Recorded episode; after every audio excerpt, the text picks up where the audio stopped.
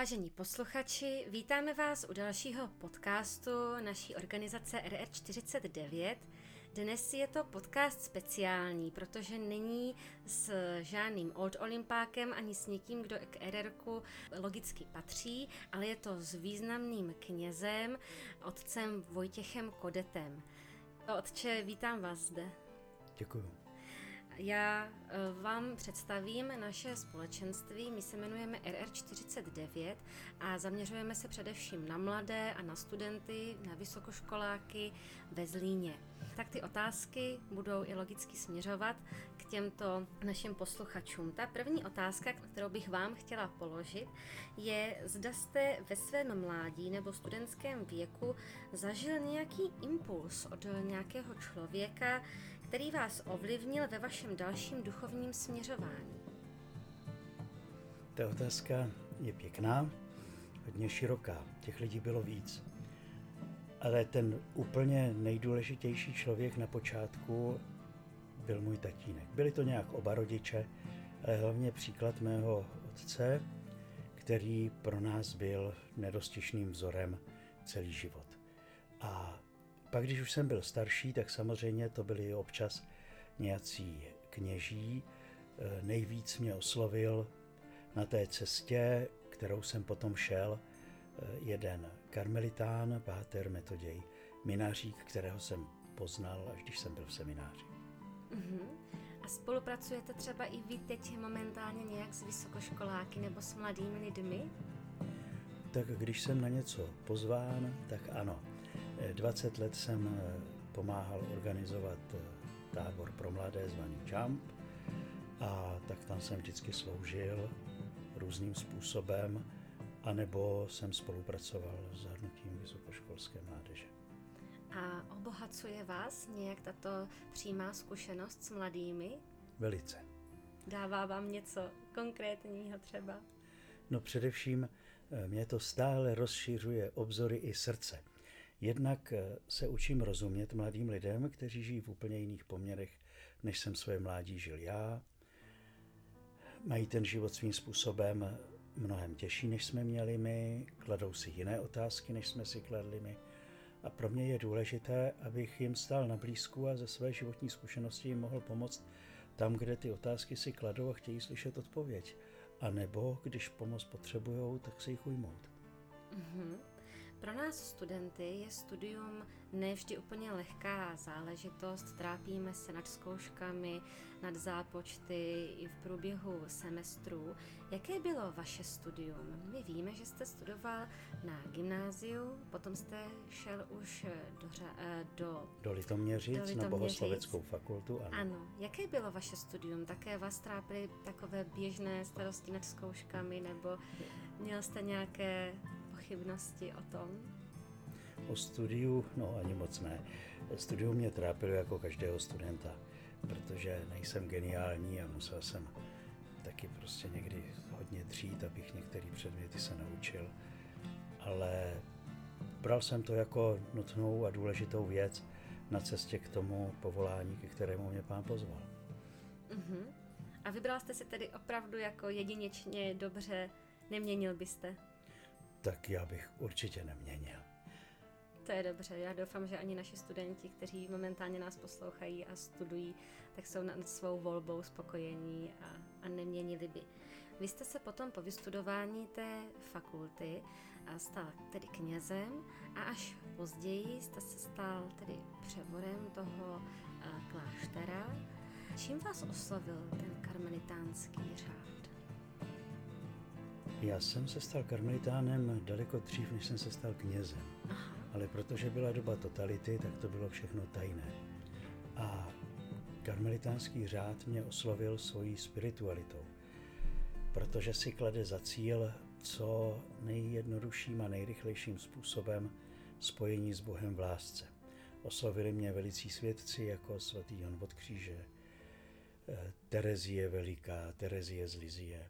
A pak právě také ten životní příklad Pátera Metoděje, jeho úcta k paně Marii a způsob, jak on tu karmelskou spiritualitu žil. Takže já jsem byl karmelitánem dřív, ale samozřejmě až po revoluci jsem se potom Navenek stal karmelitánem a velice záhy hned tím převodem vevnitř. Mm-hmm. Mě k tomu ještě napadla otázka. Vy jste říkal, že dříve to bylo tajné, že církev se musela skrývat. My momentálně žijeme už druhým rokem v takové nelehké době, kdy nemůžeme přímo chodit na mše svaté, často je sledujeme online. Vidíte třeba i nějakou schodu v tom, že lidé musí tu svoji víru opět vybojovávat a žít ji tak jako, jako kdyby po tajmu z domu? Ta podobnost je veliká. Dneska nemusí po tajmu, ale mohli by se třeba poučit eh, z té zkušenosti naší z totality, že jsme tu víru žili především v okruhu nejbližších a pak v malých společenstvích. Že jsme se setkávali tam, kde to bylo možné a mělo to obrovskou výhodu, že ten život z víry a naše křesťanství mělo velice konkrétní podobu zodpovědnosti jednoho za druhého, ovlivňování jednoho druhým. Že to bylo takové sdílení, nebylo to anonymní křesťanství. Mm-hmm, mm-hmm, to je hrozně zajímavé. Vy nyní děláte přednášky, exercicie, duchovní obnovy. Jak se na tyto všechny činnosti připravujete? Kde čerpáte inspiraci? Tak dvojím způsobem. Především v písmu svatém a v modlitbě. Když mám nějaké pozvání, tak se na to téma začnu modlit. Napřed si rozliším, jestli to je pro mě, No a pak se modlím nad slovem Božím, prosím o světlo Ducha Svatého. Ono se to postupně nějak skládá. Samozřejmě, že člověk za ty léta má nějakou praxi v té věci, zkušenost, tak to propojí také s tou zkušeností z kněžského života, ze života druhých lidí. A nějak se mu to propojí dohromady. A tou základní inspirací je vždycky slovo Boží. Vy máte hrozně krásný a charismatický hlas, který hrozně obohacuje. Byl jste takový klidný a vyrovnaný člověk vždy? Ale kde pak? Jako mladý jste byl rebel? No, bylo to složitější. První etapu života jsem byl spíš takový zakřiknutý a plachej, pak jsem byl rebelovitý a bouřlivý a vznětlivý. No a věk dělá svoje a zkušenost a tak trošku ten pán Ježíš na mě asi taky pracuje, že už jsem trošku klidnější. Mm-hmm. Studenti, žijeme v podstatě v trvalém stresu právě z těch zkoušek a z té školy, že nevíme ani nemůžeme teď do ní jít, máme distanční výuku. Můžeme vůbec i my najít nějaký takový vnitřní pokoj? Víte, jak bychom ho mohli získat? No, nikde jinde než u Pána Ježíše. Je důležité, abyste si dobře stanovili hierarchii hodnot. Žádné studium nemůže být na prvním místě. Na prvním místě musí být vztahy a hlavně ten vztah nejdůležitější. Já a pán. A když ty věci budete prožívat s ním a v modlitbě, on vás povede. Samozřejmě mladý člověk je takový, jaký je, když není úplně očištěný a, a tak se mu snadno stane, že přednostní věci, kterým tolik pozornosti dávat neměl, že o to stojí víc sil. Mnohokrát v životě jsem stál na hranici úplného vyčerpání, protože jsem taky dobře nerozlišil, co jsem měl dělat ale věci, které nás okrádají o vnitřní pokoj, nejsou dobře. Čili i to studium, i třeba s větším vypětím, je důležité absolvovat s tím, aby jsme se nenechali úplně rozhodit. Mm-hmm. Vaším úkolem jako kněze je také evangelizovat, nebo spíš hlavně evangelizovat a přivádět lidi k víře. Máte třeba i nějakou radu nebo zkušenost, jak bychom toto mohli dělat i my mladí? Jsem přesvědčen, že člověk nejvíc evangelizuje tím, kým je. Když má v sobě Krista, když má v sobě pokoj, moudrost, radost, dost lásky, už těm samým nějak v té společnosti vyniká. V tom společenství, komunitě, kolektivu. A pak už jenom využít příležitost, kterou pán Bůh dává. Rozhovor s lidmi, různá setkání. Lidé jsou otevřeni různým věcem, ale je třeba, aby, abychom prostě za to, co žijeme, se nejen nestyděli, ale abychom se v tom nechali skutečně Bohem vést v tom setkání s druhými lidmi, kdy máme říct slovo o Bohu, o evangeliu a kdy ne. Ale určitě to začíná pouze tím, že člověk je rizí, pravdivý, plný lásky.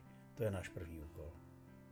Tak doufám, že se nám to podaří i nám mladým studentům. Vy jste napsal několik knih, mohl byste třeba nějakou pro nás, pro mladé doporučit? No, to není úplně jednoduché. Oni jsou spíš knížečky, to jsou takové brožurky. Teď už připravuju třetí knihu úvodu k nedělním evangelím, tak za to jsem rád, že to jsou takové krátké úvahy na pomoc pochopení toho biblického textu vždycky z každé liturgické neděle. A tak to si myslím, že by mohlo být pro vás prospěšné.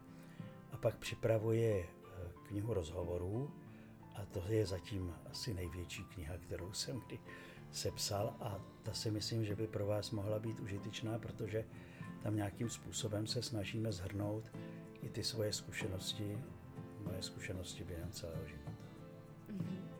Děkuji, otče, hrozně moc za rozhovor.